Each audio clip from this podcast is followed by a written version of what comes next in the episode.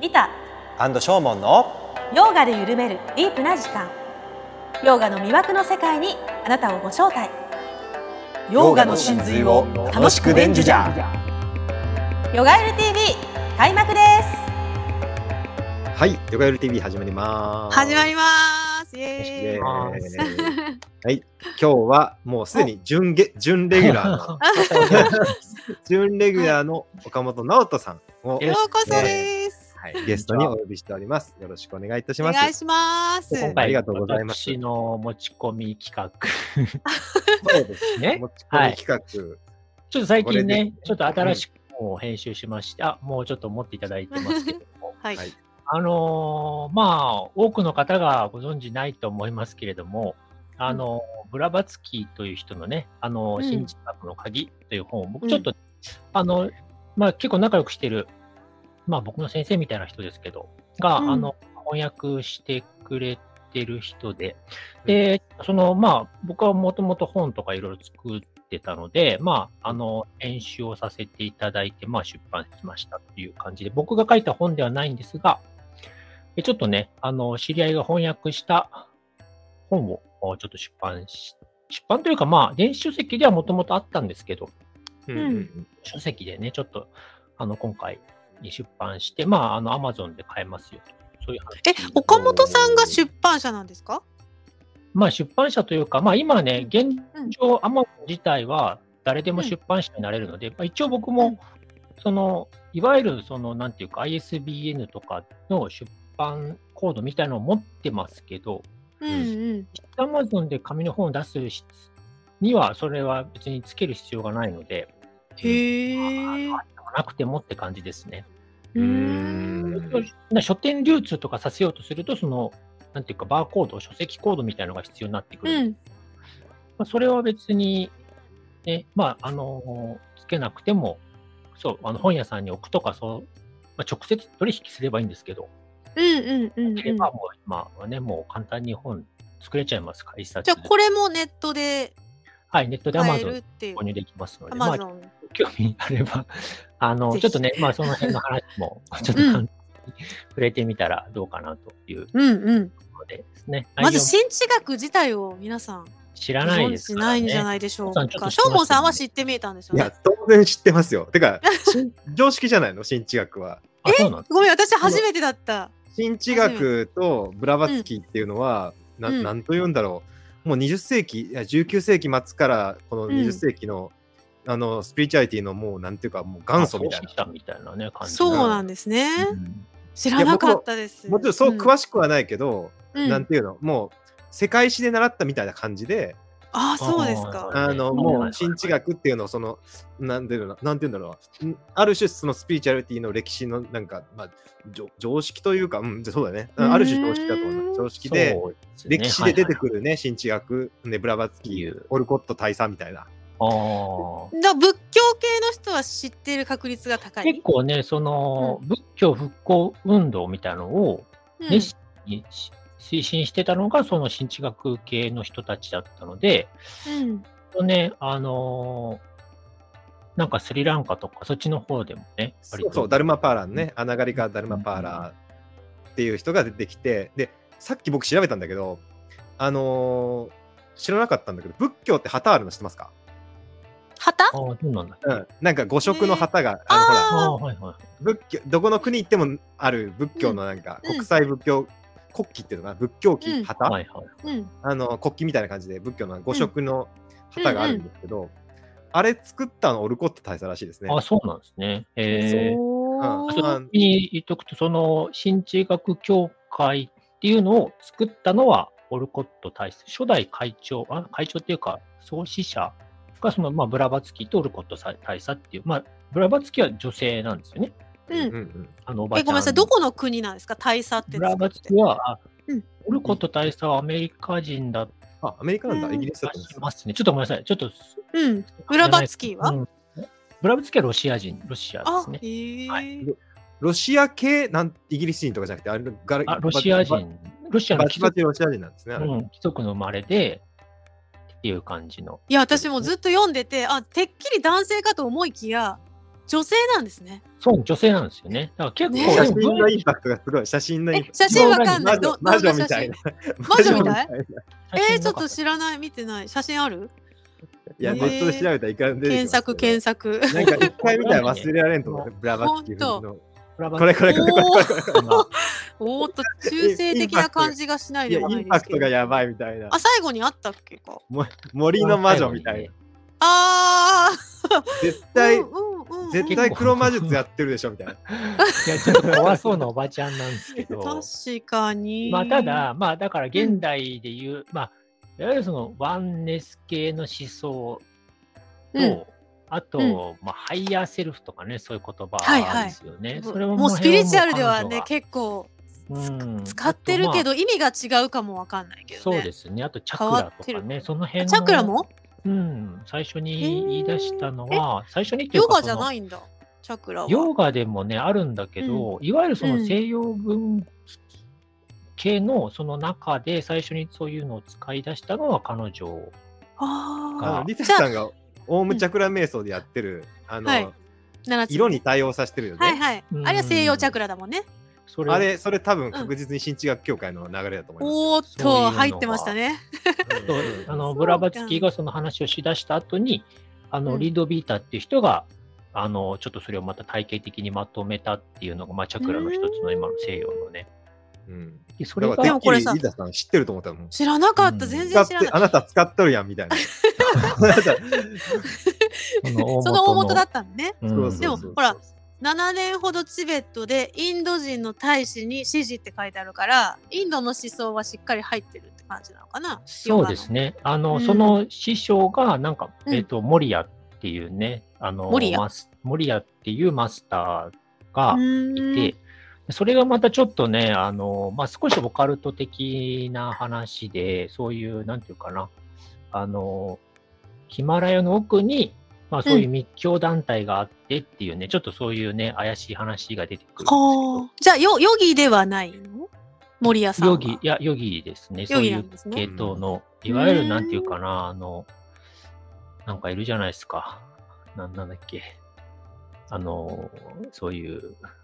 タントラヨガとかまあ、そうじゃタなくてントラヨガいっていやうまあか、チベットの奥チ地ベにッいトのる奥地にいる仙人み聖たいな聖人が聖者みたい な、まあよくある言説ですけど、そうそう、よくあるはそいういう話の、はい、そういううんうんうねん、系統の師匠から、まあ、学んだっていうことと、あとでも、一応その彼女が言っ、まあ、特にそのね、鍵の本の中で言っているのは、その、いわゆる西洋の、うまんあ、なんていうかな、あの思想形態、まあ、プラトンとか、まあ、あとうんうんエジプトのそういう宗教の古い、まあ、ヘルメスとかそういう哲学体系が結局プラトンとか、まうあ、んイエス・キリストとかのうんそういう系統と、結局はそのインドのベーダの系統っていうものが、まあ、同じ体系だったっていうかね、うんうんんんんそういう話をちょっとしてるんですけど、うんうん結局その新知学っていう、まあ、テオソフィーって言ってるあの、うん体系はあー古代のおエジプトに由来しているエジとプいうトね。ううんーんエジプトっていうか、その普遍主義っていうところは、うんなんていうか本当に世界に広まりましたよね。うんあの新中華協会がマジで元祖だと思うんだけど元祖うでん普遍主義が出てきて、あのビベーカナンダーさんが出てきてで彼がすアいまメせんリ普カ遍で普遍主義って何ですかあ全ての世界せ宗教全ての宗教は同じだってことです。ああそのううんんそう書いてありましたねそうそうそうそううんそうワンネスだと。全て核のの部宗分教は一緒だみたいなねそうそうそうそうそう、うんうん人類皆兄弟みたいなやつです。うんうんうんうんすごくざっくり言っちゃうと、うんそれで広がったってことですかそれが一世を風靡したんだよね、20世紀ほの、うんま、19世紀の末から20世紀の最初末ぐらぐらいいねうん。いわゆるその国際連盟とか、そういう流れに発展する最初の運動を作ったのは、そういう新知学協会の国際連盟とか、今、て国何ですか際連合とかさ、あるじゃんはいはい、あみんなでちょっと助け合うみたいそうな、そう、国同助士け合のうみねたい。な感じで。はい。まあ、そういうものの、うん。なんていうかな。まあ結構関わったみたいですね、そういう設立に。うんでその時うんにあの禅禅とかもアメリカに渡って全く同じタイミングでね、あのうん。渡って禅が、うんあの西洋に広まっていくっていうのも禅が受け入れられるっていうその西洋に受け入れられるっていう素地を作ったのが多分この新知学だって言ってもいいんじゃないかな。ってぐまらあ、いそへのー辺の影響ものすごいでかいですよ結ね。構ああだからあらゆる宗教は一緒だからうん話聞いてみようみたいなこうちそょうそうそうっとオープンマインドでうン受け入れられるというかなだからるほそどこそこはすごくインパクトでかいすごいですね。ううんんまあ、ただ、まあ、時代的にはね、まあ、ニーチェとか、まあ、そういうちょっとね、東洋思想が割はいはいと、それまではどっちかというと、その西洋ではさ、はいはいうん仏教とか全く価値がなかったわけですよ。要は、侵略した植民地のプリミティブな宗教っていうか、はいだかはいはいら、まあヒンズー教とか仏教みたいなものは、まあ、西洋人があんままともに取り合わなかったわけですね。まあ、結局はさ、うんキリスト教を布教するっていう目名目で、そういうふ地元にある古い宗教みたいなものに対してあまり価値を置かなかったけど、それがやっぱだんだん、まあ時代的にもそうだし、まあそういう人たちが、まあ、なんていうかな、そういう価値を認めさせてきたっていうか。うんだからすキリスごいト教と仏教の論争みたいなのがあって、んうなんんかどうやら仏教は勝ったらしくて、まあ、スリランカで、ね。勝ったんだ。うんえーそう何そう何でそこ論じてるのらいや主題は詳細はまあ分そかられんけでどももさ、あの鍵の話にもちょっと出てたもんしてね。あ出てましたうん。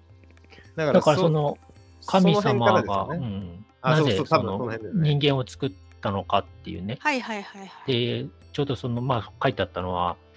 だから10回だと会員してはいけないとかいろいろそういう規則があるけれども、じゃあ、そういう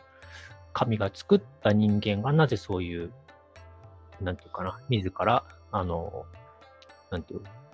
間違った、うんあの、生き方をするのかとか、そうういう、んそうししてましたよね。ううんんだからまあ競技論争でしょうけどね、うんあのうんまあ、キリスト教は創世記があってみたいなそう神そう様そうが作ってる、で一方で仏教ないしなくてみたいな、うんでまあ、その辺の論争をしたんだと思いますけどでもまあまああのその仏教の論理性とかあー哲学性っていうのが評価されたんだよねううんん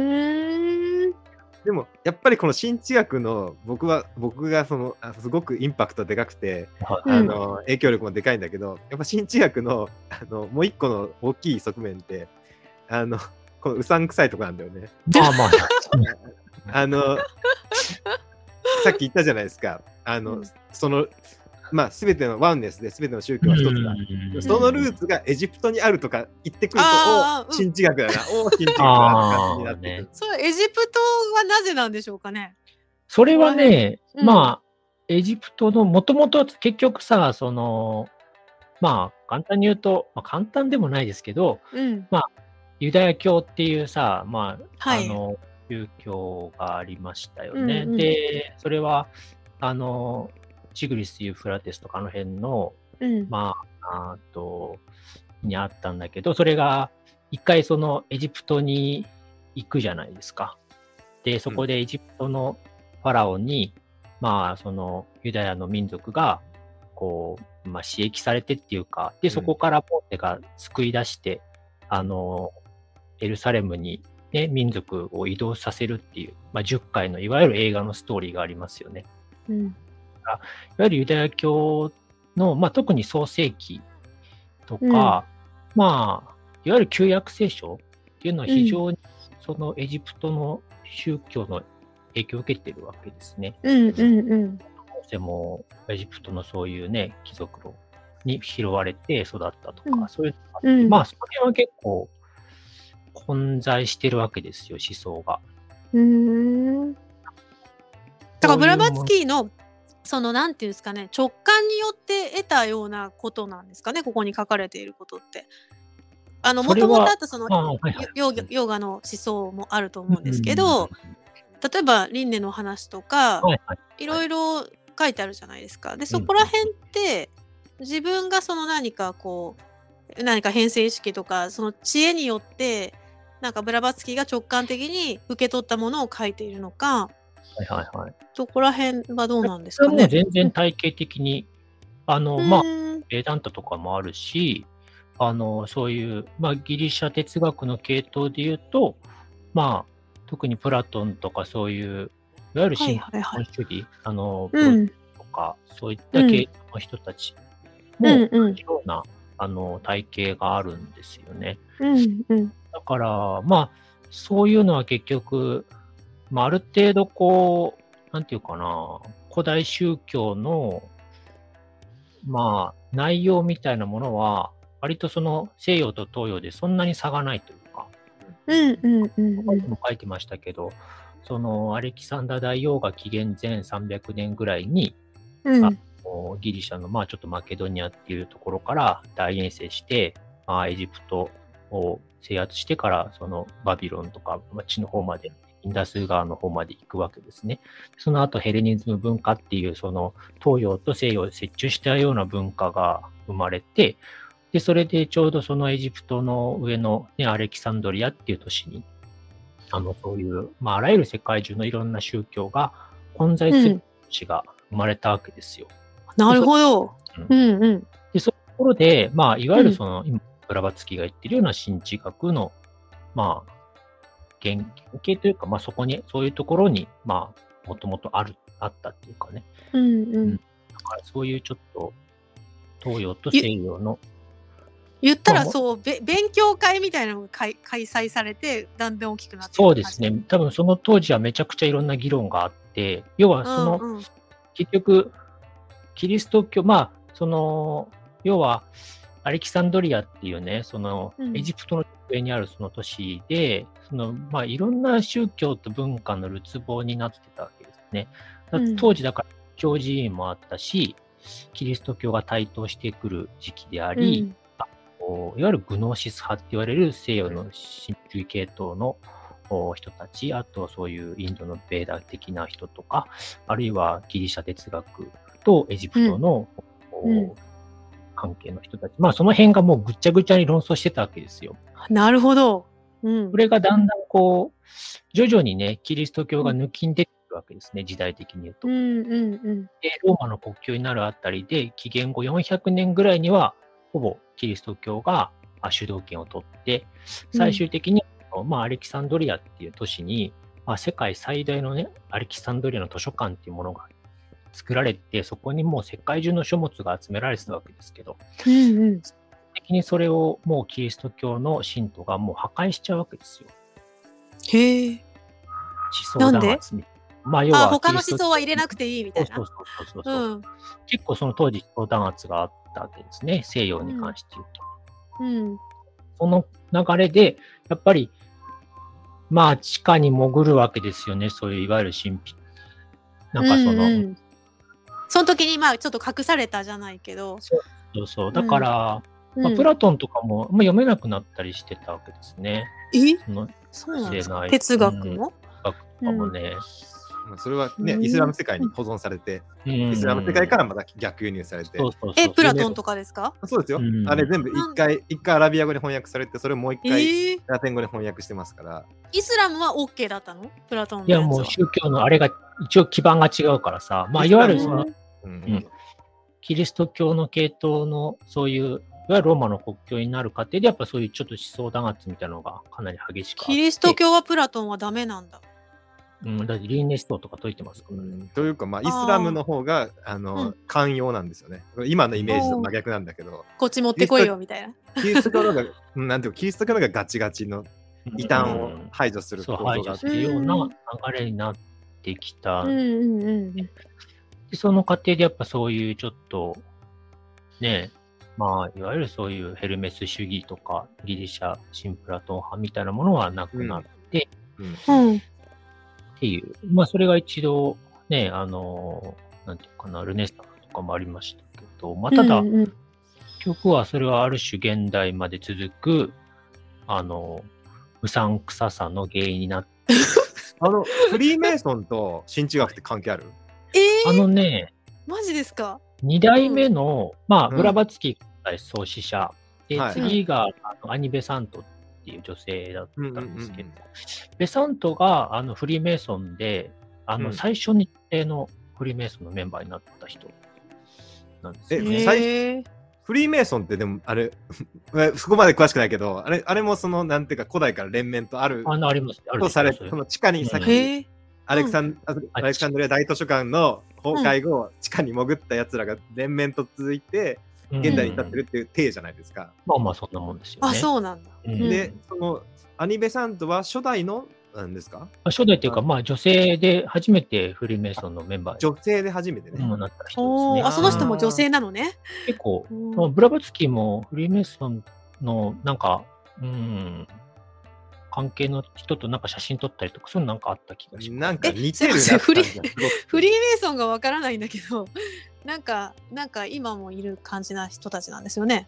うんなダんかヴィンチコードを見てください。いや、ただまあ、えダメまあそうだまあわ かった違う違う違う今、普通にネット検索したら出んじゃないですか。ちょっとあんまわかんないけど。ないんかそんなや、私いいっぱいいくらでも、情報はいくらでも出くらてできまもすよ情報は出る。いい人たちいい人たちでいい活動をしてる人たちなの。 何をしてる人そんたなちことね言うな。うんまあまあ、うん、そうね。なんかオまあカルトの番組でそういうの見たことあるけど、あのあリタさん、そんなことは消されますよ。本そんな当言わいや言わないいやいで。や、そんなことないし、そんなことない。いや、う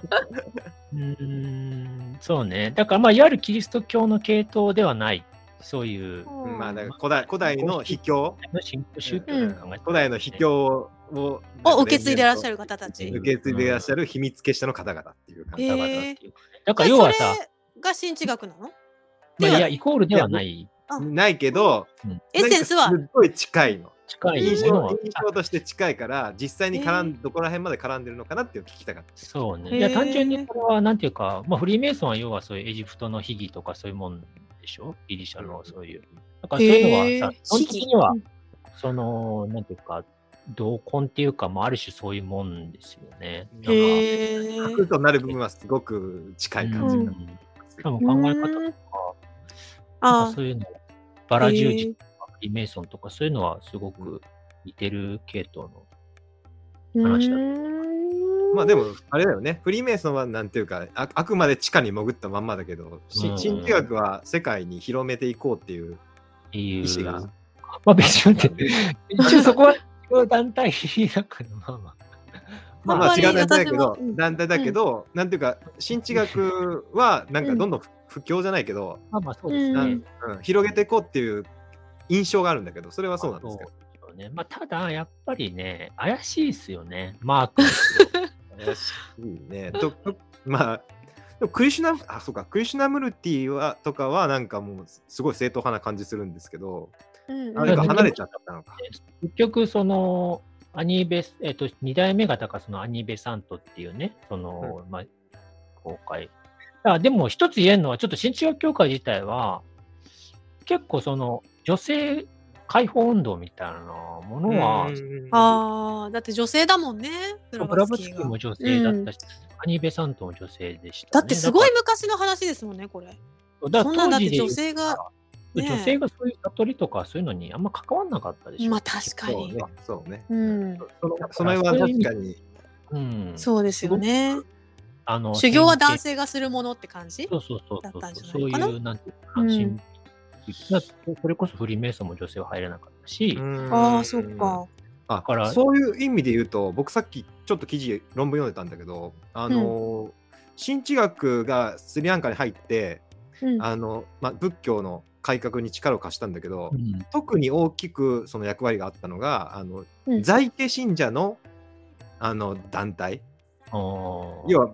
伝統仏教だと特にテーラワーダだとあのやっぱり僧侶がめちゃくちゃ強くて財系はただ支える人みたいな感じだったんだけど、財系の方にもっと主体性を持たせようって言ってだから今まで光が当たってなかった財系の人たちが活動するっていうのをすごくあのモチベートしたみたいででそこからあの穴がりかだるまパーラーって人が出てきてそう財系の財系なのにお坊さんっていうありえないようなポジションを代表的なね。あーそうそうう、ん築き上げて、えー大菩提会っていうのを作って、今の、あれ、なんでしたっけあれ、だ出てこんわ。あの、釈迦の聖地、あれ、インドの、えーっ、と、 出てこ ない。あれえーっと、だるま、んあそこなんでしたっけあの、大きな仏塔がある。みんな、全、全仏教徒の聖地ってあはいはいる。あーやってみましょ急う にお忘れしましたけどえ、まあ、あそこです。ぶあの、ぶった、あ、ぶったからです。ごめんなさい。はいブッダガヤの、あの要は管理、ブッダガヤの復興っていうのに、えーすごく力を貸して今に至ってるんで、ななんか女性とかその在家とか、今まそうでね光が当たってなかった人たちにどんどん光を当てていったっていう感じ。うんあだれからそう例えばさ、そのまあ、イギリスでね、あのアニベさんってイギリス人なんですけど、あの女性がさ、口座を持つことがなかったんですね。何を銀行口座、あ、銀行口座ね貯金口座貯金、うんうんうんとかねそれとか女性から男離婚をすることができなかったんですね、へえ。女性ちょっと別視とか、そういう時代だったんですね。うんうんうんそのうん中でやっぱり、あの、しなんていうかな、そういう女性解放運動とか、うん。ねそういう力を入れてきたっていうのはすごく大きいと思うで。そうやって運動しててブラバツキーさんとかがね、うんそれに対してやっぱその反論とかは迫害とかそういう目にはあってきてないんですか、あそれは多分めちゃくちゃあったと思います。あ一っつてはるやっよぱ、ね。キリスト教結構批判ししてたんですよね。はいはいはい。こうスピリチュア、スピリチュアル、いわゆるその、だから、まあ、ブラバツキーも今だとスピリチュアル全般で語られがちなんですけど、本当はちょっと違くて、うんなんか、そのスピリチュアリズムって、その心霊っていうのは、うん当時、その、いわゆるその、なんていうかな、ラップ音みたいな、な んかさ、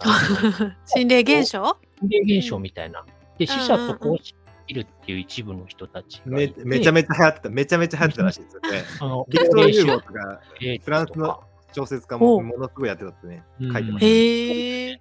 交流するのそれ。うんなんか今、原さんみたいな感じの。ああ、はいはいはいはいは更い、はい新。ができるって思ってた人たちがいて、うんでそれは単純に、なんていうか、じゃあ、イエスだったら音を1回鳴らしてくださいとか、ノーだったら2回ですみたいな、そういう感じで、屋根裏からへコンえ。それでななんるかのネット更新できてたみたいな子供たちがいて、それがすごくフューチャーで、なんか死者の魂と更新できるみたいな。ここっくりさんみたいなね。あちょっとそう違いうなんう。でそのノリで何人かうん同好同好会みたいにして夜な夜な集まってるみたいな。やってたのそういうのが結へ構え。出たんですよね、時代的に。うん19まあ世紀のだからロマン主義の、まあ、おうん終わりぐらいかな19世紀へえ。 18世紀から19世紀の、まあ、終わりぐらいまで流行ってまた流あ、そういう行っのたでのもね。今流行った時のね。代でもあるじゃん、そういうちょっとマジシャンみたいなのわかんないああ、はいはいはけど。そういいう、はいまはあ、い。いわゆるですね、ちょっと、うん江原さん、いわゆるなんかオーラの泉みたいな、ああいうスピリチュアルもうちん、ょあっったね。とう流ん、行流った時もなく行なちゃってた流行った。うん。まああいう感覚ですよね。で、うん結局でうもんそういうのは、ただ単にその死者と交信できるって言ってるだけで、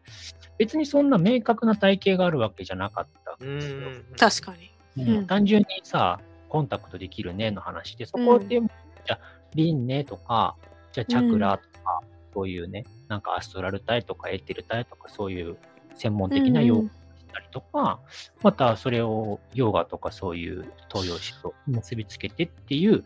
なんていうかな、ちょっと論理的な部分を、まあ話してたのはブラバツキーで、そっ心霊か師。そもそも何の知識もなかったわけですね。うん、なんか、なんかわからんけど、更新できちゃってるってなん話かだわっかたんなねい。。だから既存のキリスト教っていうのがだんだん弱まってってもうみんな、うん。キリスト教はあるけどなんかもう形骸化して、そう信じてなくて、でみんうなん一方でそういうなんか心霊との交信とか、はいはいあのちょっとスピリチュアリティに目ざ今で言うなんていうのかな宗教じゃないけどスピリチュアル好きって人はたくさんいるわけ、うんうんうんうんスピリチュアリティに目覚めていってそういう状況の中でバーンとこの新地学教会ブラバツキが出てきて、うん。そそこにこう説明を与えてくれたんで爆発的に広がったっていそううなるほど。結構その一番最初に、うんまあ、シークレット・リンって本で結構センシエンショナルにデビューっていうか、まあ、うそれもん。知られてましたけど、結構世界的なものがあったっていう、そういう、うん、その、まあ、インドのヒンズー的なベーダの話とか、もうとにかくいろんな宗教の話がそのシークレット・ドクトリンに入ってて、まあ、そういうふうに単に、なんていうか死者と交信できるとかじゃなくて、そういう、なんていうか、宗教的な宇宙論とか、いろんな宗教の総合的な解釈とか、まあ、なんていうかな、なんか、微細体って言われてるような、まあ、いわゆるそのね、コーザル体とか、うそういう、んな、大体言ってるような、そういうものの解説とか、まあ、そういうのが、めちゃくちゃ詳しく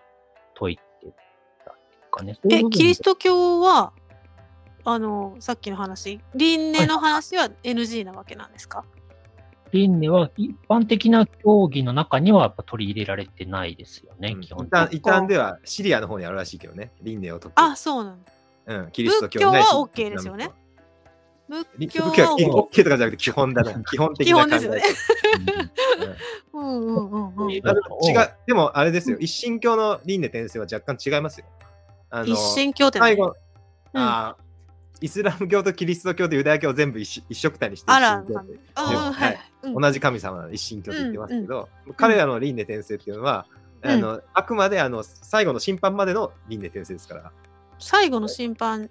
までは生きてるってことあ、違う体最後がのない。審判まで何回も輪廻して、うんあのるっていう異端派はいますけど、あうんーあの仏教みたいに永遠に輪廻が続いてるわけじゃなくて、うん下脱がするわけじゃなくて、うんうん最後の審判までこれであの最後の審判が下脱ってこと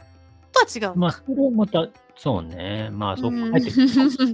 大枠では考えてもいいかもしれないけど。まあそうそうねうんそれ,、まあ、あのそれはまあもうそもそもシステムが違うんで何とも言えないですけど、はいはいはい。まあでもその辺のね整合性っていうのをブラバツキーは取ってあその、うでいすねろんなものを持っていってうん多分今の理系の人が語る言説のほとんどはここに元ネタがあるまあそうででしょうね。ハイヤーセルフなんてよう聞きますもんね、スピキねーえの人たちがそれ、あね。の、ここ、解説されてますね。されてましたね。はいうんただ、まあ、ちょっとやっぱ、うん現ちょっと違い代まのすよね、ニュアンスが違いね。まうんすね。違いますよねうんそのいわゆる守護霊の話じゃなくて、もっとそうそう、なのんかこう、守ってもらってローマる的にガガーデンスピリットなんだっけなんかそういう導き手みたいな、そういうふうになんかなってません現代のスピリチュアルだそうそうと。そうそういうもんじゃないですよね。もうちょっとあの、う今、ヨガが言ってるようなアートマンとかそういうのが近い。はい。うもっん。と普遍的なというかもっと本質的な感じなんですね、そのうん原生理学的なそうですうん。だから結局、スピリチュアルも、そのブラックとかの言説をある程度、なんかごちゃ混ぜにして、そういうワンネスとか、うんファイアセルフとかっていう言葉を使い出し たのが、まあ、現代。このブラバツキで気づいたのはそのワンネスであらゆるものにその本質が入ってあるっていう考え方と神話的なものをちゃんと立ててるっていうのが2つなんだなっていうふうに思っうん、たんそうでですけすど、ね。うん。うんベイダンタだったら多分あらゆるものに出を感じなんですよね。あうあ。んいや、まあ、シーンその辺プルシャとか、プラシャプラクリティの別れっていう感じじゃない派もあったよね確かそうですね。要ブはラフマンうんうんとかね、そういう意見いますからね。だから両両方書いてあるなーっていう印象だったんそうでですけすど。ね。両方の視点がありますよね。ううんうんうんえうんも目指すところは何なんですか下脱新地学協会のあの、まあ、最終地点。なん最か奉終仕地じゃない点ですかは。、あの、そうですね。菩薩だから、い道わじゆゃるないです菩か薩う道ん。うん。あうんゲダーツのことあんま書いてないんですよ。そうそう、リリタタなんだの。うん、リタなの。 リタなのね。あのね、この前に、沈黙の声ってブラバツキーの本があるんですけど、うん。あーあのーそういう下脱よりも、なんていうかな、菩薩道の方が高い修行う道んだっうのんとまあか、ね。そこは大乗なんだ。でも、えでもそうすると基本線は仏教のあの概念で言ってるってことですか。あ仏教とか、まあ、ああ。そういうヨガとかベーダの概念を使ってますね、基本的には。カルマヨーガとかバクティとか。そうそう、うんまあ、だかうら、ん。そういうパンチャ校舎みたいな話。うん。うんうん、じゃあバカバットギーターーに近いかもしれないですよね。ねうん。キキリスト教をそこ成成功性取るのちょっと難しいよね。どキリストはどんな感じ実際はどそうううんどう取ってるんだろ結うん局、その、イエスが教えた、イエスの教えっていうものは、そうの、んそっちの系統だっていう、その、ヘルメスとか、う。うんうんあープラトンとか、その、そっちの神秘主義の系統の体系をイエスは本当は伝えたんだけど、結局は、その、ユダヤ教にもともとあった、まあ、いわゆるその創世紀の、そういう系統の話を、イエスは本当はユダヤ教を開国したかったんだけど、うんうんうん。それは結局、またひっくり返されて、一神教的な、その、創造主が一番偉くて、そしてその単位を教会が受けててっていう、そういううんう縦ん系統のキリスト教に、うんまあ、なんていうかな、あのーな、変えられてしまったっていうね、そういう批判だったわけですね。うんうんうんうんまあ、うん要はさ、まあ健康のキリスト教だったらすごくその、現在みたいなことをすごく主張するわけじゃないですか。うんうんだうから、ん我ながらに、やんだ方は神の楽園で、えー知恵の実を得てしまったという罪によって、うんえー楽園に移行されて、えー苦しみながら生きるということがもう定めだったので、それを解消するには、イエス・キリストを拝むっていうね、そういうのが、まあ、いわゆるキリスト教の一般的な教説じゃないですか。うんうんうんでもそれは、本当は、なんていうかな、そうじゃないっていうか、その、それは批判的に、なんていうかな、あの、本当はイエスはそういうことを言ったんじゃなくて、あの、まあ、いわゆる仏教が言っているような菩薩道の話をしているっていうね。うーんまあでも許しなさいとかそうなんじゃないんですか、まあそれはそうだけど、まあなんか神秘主義と、そそれはわかるんだけど、イエスがそのリタリタのリタを解いてたってのは、まあそれはそうだと思うけはいど。はいはいはい。うなん、んかそのでもそのし神秘主義とそのリタが関わってこないんだよね僕よくああ、うんうんうんああ。あれでもあれさ輪廻の話でさどれが輪廻してどれが輪廻しないとかさ、うんあるじゃん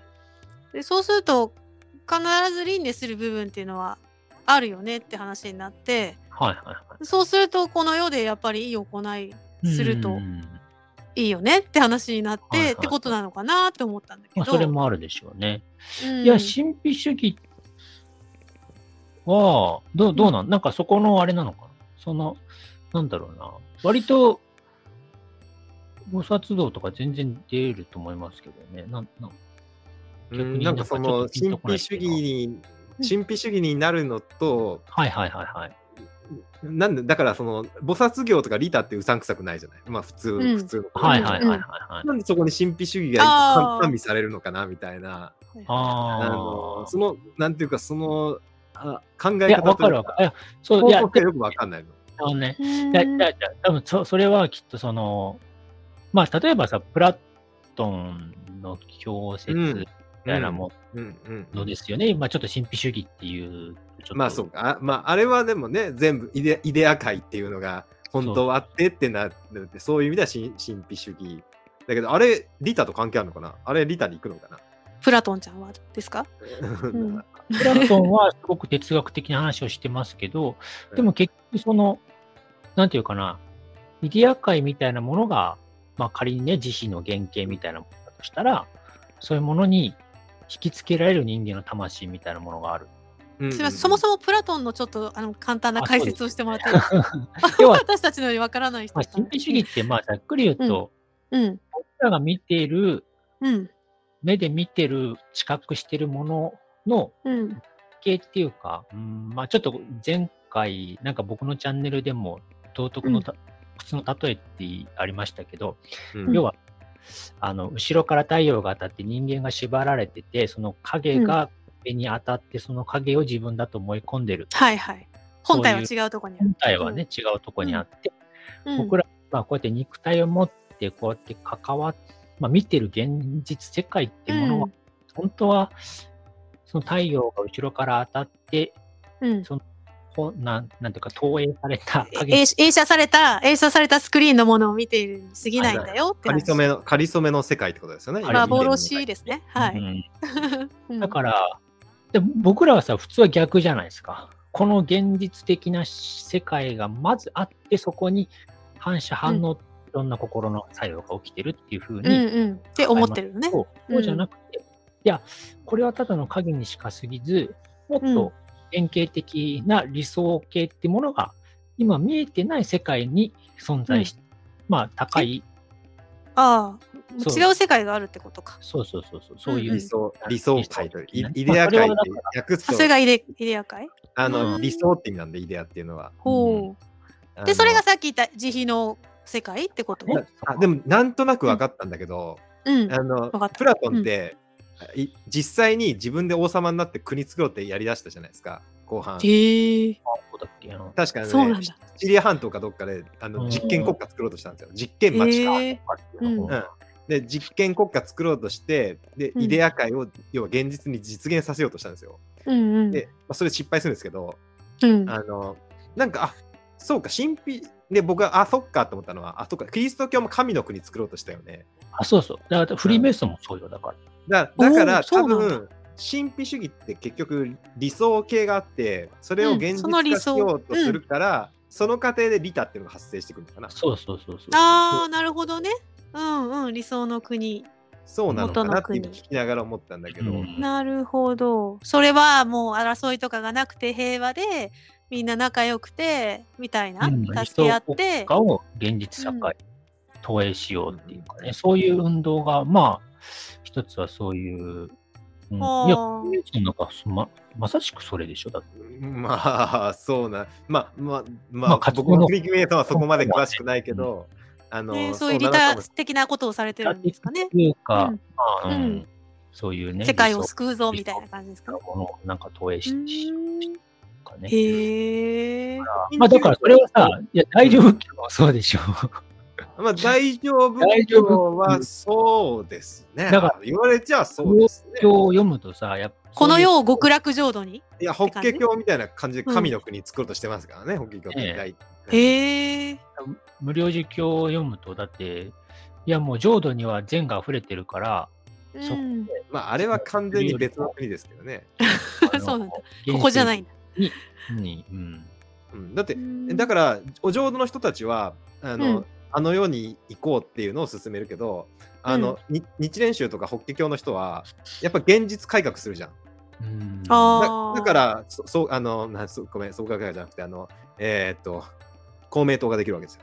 あああ、だから政治をしようってするのか。うん、現現世リア、現世をに、うんその仏の国を作ろうとするって傾向がある。はいはいはい。なるほどね。る実現しようとね。ううんんうんうん。それなんか浄浄土系と法華系の大きな違いだと思うんだけど、浄土系はしないのいや浄土系めちゃくちゃ動いてるでしょ、だって。浄土系は現世改革にはあんまり動き、ま、動かなく、あ、まあ、うん、どうかな。ど例えば、でも、おお念仏をひらうん広げるとかはそういうことじゃないのそれもそおうだ念し、仏だをっ広げてる、。うんなんかすごい相談が強かったじゃないですか、浄土宗。相談強いけど、あれ、浄土系の相談が強いときって、大抵、その、なんていうの、死のリスクがすげえ高まったときにしかまあまあ強そくうだなけど、ああ、そうかそういうそうのかそうかそうか。戦うんじゃないですか。受け止止める側にこう、何でもありがたいみたいな風に思える。るように仏国土を現実に作り出そうっていうのはあんまり聞かないけどな。あの例うえばーんね、蓮女商人とかあんなすごく、はいまあ、大きな教団作りましたけど、あんま仏国土を作ろうっていう、まあ読んだ、この間、ロータスタジオで特集したから読んだけど、はいはい。うん仏国土を作ろうっていう話は出てこないですね。なんかあ阿く弥ま陀で様に助けてもらうっていう感じで、うんなんかそういう感じですよね。そうああうんうんあくまくまでで。慈悲があるのは阿弥陀様で、みたいな。そうだね、うん極楽に行くための集団っていう感じで、で、まあ私たちは、まあ、凡夫で、みたいな感じかな。げ現実改革の方には、なんか、やっぱ日蓮系じゃないですか宮沢賢治だとかだって、あーああの、なーんか、あーやっぱ、そのコミュニティとか作ろうとかしちゃしちゃうのは、あコのミュニティ。あの、ーこの貧者にお金バンバンばらまいて、あーなんかううう理想郷を作ろうとか、あれは出てこないよね、あんまり。うーん浄土系からは。やっぱうんすごいもん、日蓮系の人って。そうへそーうまあ実際行動されるわけですね、この現世でね。そうそうそううそうーんだでもまああれ大乗仏教の一つの大きな柱ですからね。あのへ法華ー法華経のうん信者っていうのは、うんうんそれそれは神の国作ろうとしてるのと、まあ近いかなっていう気はしますね。だから神秘学もそういうことだったってことまあまあそういう、まあ要は、まあ、ばっくり神秘主義って言ったらそういうもんですよ。うん、だうだーん具体的に新地学協会はどんな神の国というかどうを作ろうかとしたのかなっていう気になりますよね。僕それはね、 あの、 いや、難しい。だからまあ、一つはやっぱり国際連合みたいな、そういう。なんかあらゆる宗教の壁を越えてみたいな感じじゃないですか。そう。あのそうかそうかここにねそう、か書いてましたけど。その、人種とか肌の色に、そうかうそうんかうん、区別されないっていう、そういうのは。だから、まあ、インドの独立運動とか結構ね、関わってたでしょ。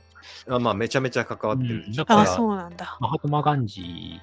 まあ、うん名付けたっていうのはアニベさんとっていううんう話。んうんうんうんうん。あえ、ガンディーの名付け親なのガンディーあと、ままあ、呼んだのはアニベさんと。あ、大いなる魂の、そうそう大いなる魂で呼んだのは、アニえメえさんとなの。あの、ガン、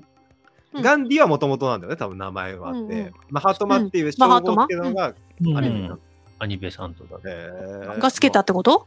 そうそうなんかガンジーがさ、へーあの、イギリスに法律の勉強で渡るじゃないですか。うんうんうん。でその時にね、最初、新地学協会と関わってて、で、その時に、だから、バガバットギーター、まあ、ガンジーすごくね、座右の書にしてましたけど、知らなかった、バガバットギーターの存在を。ううんうんんうんうん。で、新地学協会の人に教えてもらったっていうね、話ああ、そっか、それはあり得るな、そうか。でそこで、うんあこう自分の国にこんな偉大な書物があると思ったっていう ああ、ギータね。うん。ましたけど。で、そこからね、あのーまあ、もともとちょっとその、ガンジ自身も新知学協会に入ろうとしたみたいですけど、ただ、うん新知学協会にそういう秘境部門みたいなものがあった秘ので、境うんちょっと在籍的なものと、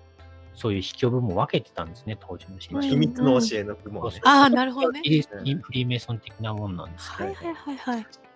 ら一般の人が入れないあうるんうんうん。守った人しか教えられないような、そういう部門があったんですけど、まあそういうのがあるから、いや、あの、うんまあ、受け入れられなかったっていうかね、そういうなるほど。そこでいやだからさこ、これにかけてないことがいっぱいあるんだろうなってちょっと思ったんです。まあまあ、それはそうかもしれないね、いでっす。ぱいある。ううんん、ひ秘境の部分っていうかね、一般流通はなかなかできないような教えもあるんだろうなって。うん。まあ、ただやっぱブラバツキーはカカリスマの塊だったんでしょうね。ああ、そうなんだね。りね、うん、まあただね、あの、ちょっと最近僕、ちょっと勉強会で、ちょっとこれを解説しようと思ってね、うん うん。話をしてたんですけど、あの途中で、ね、やっぱ断念しました。なんで、なんでなんでなんでなんでなんで、なんでどこで、どこでつ、難しいというよりも、うん。まず、聖書読んでないとかってなあると、あ。もうピンとこないわけですよ。うん、うん。少なくとも、えっ、と、バガバットギーターでしょ、うんある仏教についての知識うとん聖書。うん。普通にさ、デホバーとか出てきてもさ、うんうんないじゃん。うん。うん。 そうだね。ある程度ちょっと前提の知識、エホバーって言ったら、あそうか、創世記の第2章に出てくる神様の名前だな。うんうん。その辺の細かいところまで。いや、第1章はエロヒムです。第2章からエホバーとかになって、うん。コバをおーそのユダヤのうん指導的な神様の名前として認識できてないと、うんそのじゃあ、そういう言葉の使い分けとか、えっと、エロヒムって使うときには、あ、こういう神様で、キリスト教のね、その漱石になる。いえだから一神教でもないわけですね、本当はね。うんうんうん。って読むと、ちょっとその、うんムって名前の神様があー世界を創造する話と、アダムとエブを作るときには、エホバっていう神様の名前に変わるっていううんうんうん。いくつかのコンテンツがあるわけですよ。だからそういうのが、まあ、おおよそなんとなく、ちょっと、あの前提の話みたいなのがちょっとやっぱ難しくて、うんわかります。それはすげえわかります。はいうんあのちょっと聞いてもいいですか、はい聞いてもいいですかあの岡本さんはこの新知学の教えっていうかに触れた時おおみたいになったんですかどんな感じだったんですかだからね、うん最初に読んだのはシークレット・ドクトリンっていうう本んでした。だからそれはすごく感銘を受けて、うんあの、やっぱ衝撃、衝撃受けましたね、っていうか、んむしろ、もともとちょっとさ、あの、ほら、えっと、シュタイナーとかで、まあ、しあの人もう違って話するからね。うんうんあでそうなんですねそうで、うんまあ、前には僕、ちょっとある程度聖書とかも読んでたから、前提の知識があったわけですよ。なるほどヨーガはまだヨガはまだヨでガす。まだの時うんうんその時はむしろうさ、んその、教会の説明に全然、なんていうか、ピンとこないわけですよ。はいはいはいキリスト教のねだけど、うんうん冤罪って言うけど、別になんか、えそこまで悪いみたいな。知恵うのんうん知恵がつく。それって別に悪いことじゃないじゃん。なんかうんうんでもそれをさ、教会は現在とするけど、別にそれって、まあ見方によってはいいことでしょだって知恵がついたんだから。まあそうだね。 そうだね。だから、うんまあ一概にそういうのっていろんな話があるわけですよね。うんうんうんうん。健康のキリスト教だとそういうのは悪いことだって、罪だって考えるけど、いわゆるそういう蛇をうん家の象徴とする、まあヘルメス哲学とか、どっちかっていうとさ、ほら、あの、くるくる回って、こう、相当の蛇がこうはいはいはい。あるね。うんうん。あれ、うなんんか、蛇をさ、そういう知恵の象徴としてるわけですよ。はいはい。うんうん。まあ、組んだりにとか。うんうん、そうですね。そういうふうに肯定的に捉えるこうんともできるわけですよ。うんうんうんうん。そうなってくると、単に、ね、いわゆる一般的なキリスト教の教えだけでは、あんまな聖書が納得いかなくなるうんうんうんうん。ね。だからそうなってくると、なんかもうちょっと情報が欲しいなってなって、うん。やっぱりそこから、その最初シークレット・ドクトリンとか読んだから、うんまあ、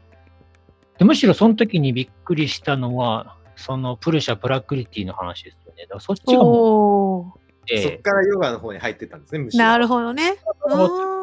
を読んでるから、うんうん。ちょっとい、まあ少し一般的なルートじゃないかもしれないけど、いい や、でも、西洋人が辿ったルートじゃないですか、すべての西、ここ100年ぐらいのうん西洋人はその道で入ってったんじゃないですか、あそのうそうヨガヨガだたりああ、そっか、キリスト教からだもんね。うんうんで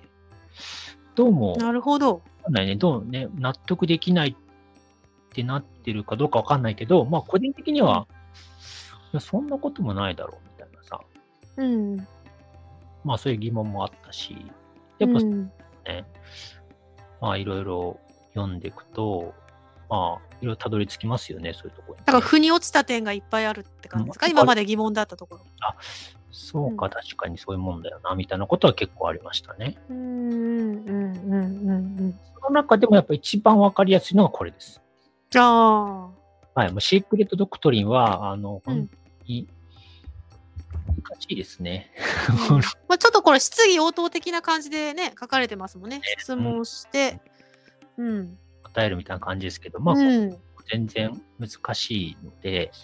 うんうんうんうんこの辺のところからっていう意味で、うん。うん書としてブラバツキ自身が書いたもんですけうど、んうん。まあ、興味がある方、ね、ちょっとぜひ。ぜひ、えっ、と、アマゾンで買えるんでしたっけアマゾンで新知学の鍵とはしい。てポチればいいわけですね。そうですね。お はいそうか、もう1時間経っちゃったんだ。結構ああっっとといいうう間間でですすね。ね。結構楽しなんか僕、新知学何にも語れないかなと思ったら、結構面白かったな。青でやすっか。ぱり仏教と通ずるんじゃないですか。うん通、ずるしいねや、だ近代仏教とか近代宗教。ないですよ。だって。ええだどういうことってですかえ新知学協会が頑張ってなかったら、仏教は今、ああ、根付いてなかったでしょ。おっしゃる通りそうなんですかおっしゃる通り完全におっしゃる通りですよ。うん、あ、それ海外でって話そうそうそう、海外、西洋でね。うんあーいやいや受け入れられなかったね日本仏教も含めてだよ、うん日本仏教もだって、あのうん間接的にだけど、あのまあ、岡倉天心とか禅とかは関係し鈴木大拙とはかいはい間接的に関係してますんで、なんかそうなんですね。奥さんが教会だったでしょ、新えー、ああそそうなんあだのアメリカ人の奥さんそうそうそう。ああそうですか、へーそうまあ大拙の先生の釈修園は新知学協会の、えーお世話になってますんで、うんへースリランカとかねあ、まあそううなんんですそね。それはもちろんバンバン関係してるんですけど、うーんもうあのそれは過言じゃなくそうだと思いますよへめーちゃくちゃ面白い。その本当に近代宗教、お我々が、あなんか仏教ってこうだよねとか、なんか宗教って、あのなんか宗教っていいもんだよね。みんなあの基本的には平和を願ってるねみたいななんかざっくりしたこのイメージは、多分新知学協会が作ってるところあるとあ思う。あ、枠そ組のみきょっていう共通のエッセンスみたいなの集めてますからね。うんうんあなんとかやすっごぱい面白いね。インドのそういう、なんていうかな、まあ、ヨガの思想とかも、まあ基本的には僕はなんか新知学、まあ、ブラバツキーとかの話を参考に解釈することが多いんですけど、うんうんうん。まあ、やっぱ、なんていうかな、あのー論理的に説明しやしてるのはどっちかって言ったらやっぱそそっちのブラバツキとかの方だと思いますね。なんか、うん、うーん、まあ例えばあの 5, 5つの鞘とかさああいうのとかも結局ここからでしょ話、いや、あそれはね、いや、もうあれはヨガにあるんあるヨよ。ガにあっヨたガだよね話だけヨど、ガだからあるけどそれをとこれうまいこと、あの、なんていうか、もうちょっとロジカそルにのというかロジカルに説明してるのはあ地学ーのう方だん、と思いますね。確だかかにら、うんプラーナとかも出てきますもんね。そうそうそうそう。うんだからまあ今のヨガの交流とか、ヨガが広まったのは、まあ、うん文学のおかげっていうのは間違いないと思いますね。あそうか。感謝です、ブラバツキーさそうですん。 ね。うんまあ、だから、まあちょっと、まあ、なんていうかな、まあ、個人的には、まあ、あまりにも評価されてないんじゃないかなと思って。そうだね。そううんあだんねまりそうです ね。そうだね。いや、僕自分自身、 そうだね。でも、ささっきおっしゃったようにさこれ読むにはさちょっと仏教の本とかあそうですの、ねきうえん聖書読んででバカバットギータ読んでからこれ読むのが一番。まあ、ちょっと理解はある深ま程る度あるといいですけどね。うん。うん、だから、そうまだあ、ちょよっとね、知識が。あ知識が難しいってのはありますけど、まだから岡あ、本さんのチャンネルとヨガゆる TV と,、えーとまあたまロータスラジオを見とけば大丈夫かな。そうです ね。そういやいや、あのまた、また今後、今後も直人さんに教えてもらいましょう、新知学はね。いねまあぜちひょ教っこえてとねくれをだねさい。うんだから発表して、みんなもっと知りたいっていう声が、声を寄せてください。そしたらは直い人さん、また、お呼びして。 そうそう新知学質問とかあったらね新知学に対してねあんま中身あとこの本話読んで中身の話全然してないですからね。そうだねこの中身で分かんないとことかね。うん。 どしどまあでしもねお寄せください。こ。れ一冊なんでブラバツキ。これ最後に。そう最後うんお亡くなりになったのは何な歳ぐらいなんだろうね。結構若くなくなったんでしょ、えーいやいや60歳。 60歳60あ歳。 60歳いってるんだ。うんうんうん。その最後の書だったわけですね。最う後ら辺だと思いますね。一番最後ぐらいだと思います。あの、その沈黙の声っていうのと鍵を書いて、あ、そうだ、うん亡くなる3年前かな、2年前かな。うん。に沈黙の声と新知学の鍵を出版って書いてありますね。ういやん。だから、顔かな。結局、顔すごい、本当顔がね、顔がね。顔顔すごがいもんこの人にスピリチュアリティ語られたらね、ちょっとなんかこう、ななうんなんかこれ、よかれ足かれ、ちょっとこうなんか聞いちゃうっていうか、困れちゃうよもビビると思う、なんかもう、うんビビると思うよ、この人。うブラバッキー亡くなって、教会の影響力一瞬ガクッと落ちたっていうのも書いてああーったやんっですよ、ぱね。カリスマ性があるんでしょうね。んそうそう、だから、シュタイナーがいたわけですね、ドイツ支部に。うんはいはいはいはい。シュタイナーがねあ。そうなんだ、ドイツ支部にいたんだね。で、そのアニーベサントと、その、リードビーター。リードビーターがクリシュナムリティを見出したの、ああ、そこに繋がってくるんですね。うんそういうことでね。クリシュナには、まあ、途中で、まあ、そもそもそのリードビーターとアニベさん、まあ、アニベさんとかね、クリシュナムレティをすごく可愛がって自分の子供のように育てた。うですけどーんでもちょっと神格化しすぎて、うんいわゆるその聖衆のね、器だっていう。ね、でイエス・キリストみたいな感じのそポうそうそうポジションにいました よね。ね VTR まあそう、ちょっと、そういう、なんていうかな、まあ、オカルト的になっちゃったわけですね。で、クリシュナムレティ自身もちょっとそれも嫌気がさしてアメリカに渡ってしまうという。へー認知学って、あのこの、うん今聞いてたら、こうの,、んあのブラバツキーもそうだけど、ブラバツキーはまあ、あのこの怖い系というか、ちょっとこう迫力系だけど、うん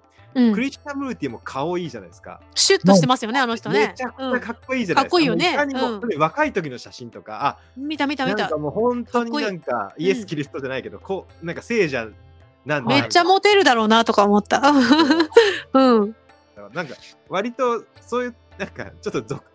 俗っぽい俗ちょっと俗っぽいとかちょっとう。んうんうんうん。あの、思想はもちろんしあのすごく、うんあのん深淵なんだけど、あうんの割とあの教祖にかっこいいあるいは迫力がある人持ってくるっていうのはまあ、確かに。 あるんだなっていう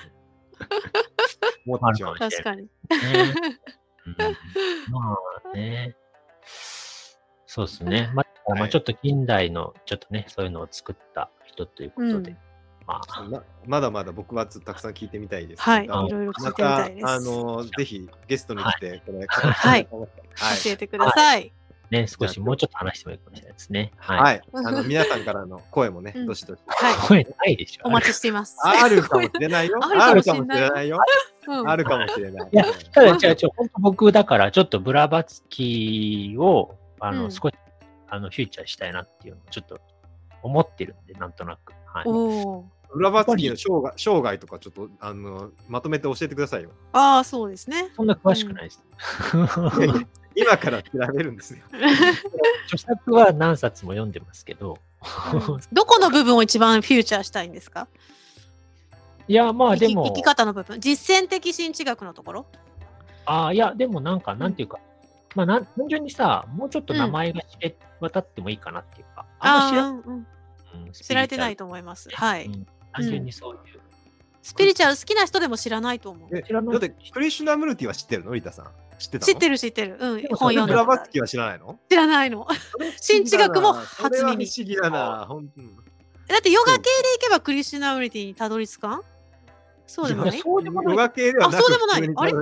れ普通にたどり着く。まあ心理探求の感じでねま。あうん確かに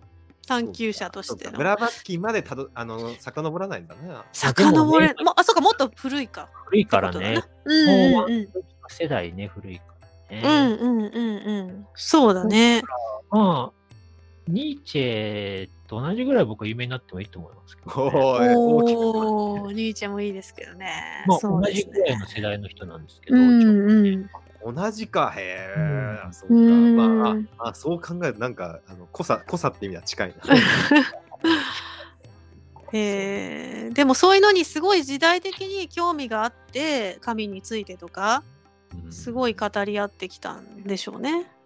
うん。ね。うん。うん。ぜ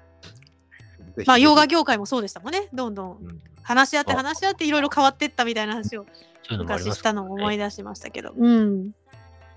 いやいやいや、面白いですね。次回はじゃあ、神は死んだから、ブラバツキ が神の復権までをこう下っていそうな。はいいや。いやありがとう。ありがとう。はいありがとうございます。はい中ま野たさんおま願いたしおます越しください。あありりががとうとうごござざいいままししたた。ヨガユル TV 今回も最後まで見てくださってありがとうございましたご意見ご感想等お待ちしていますメールアドレスはプロフィール欄概要欄にございますそれでは次回もお楽しみに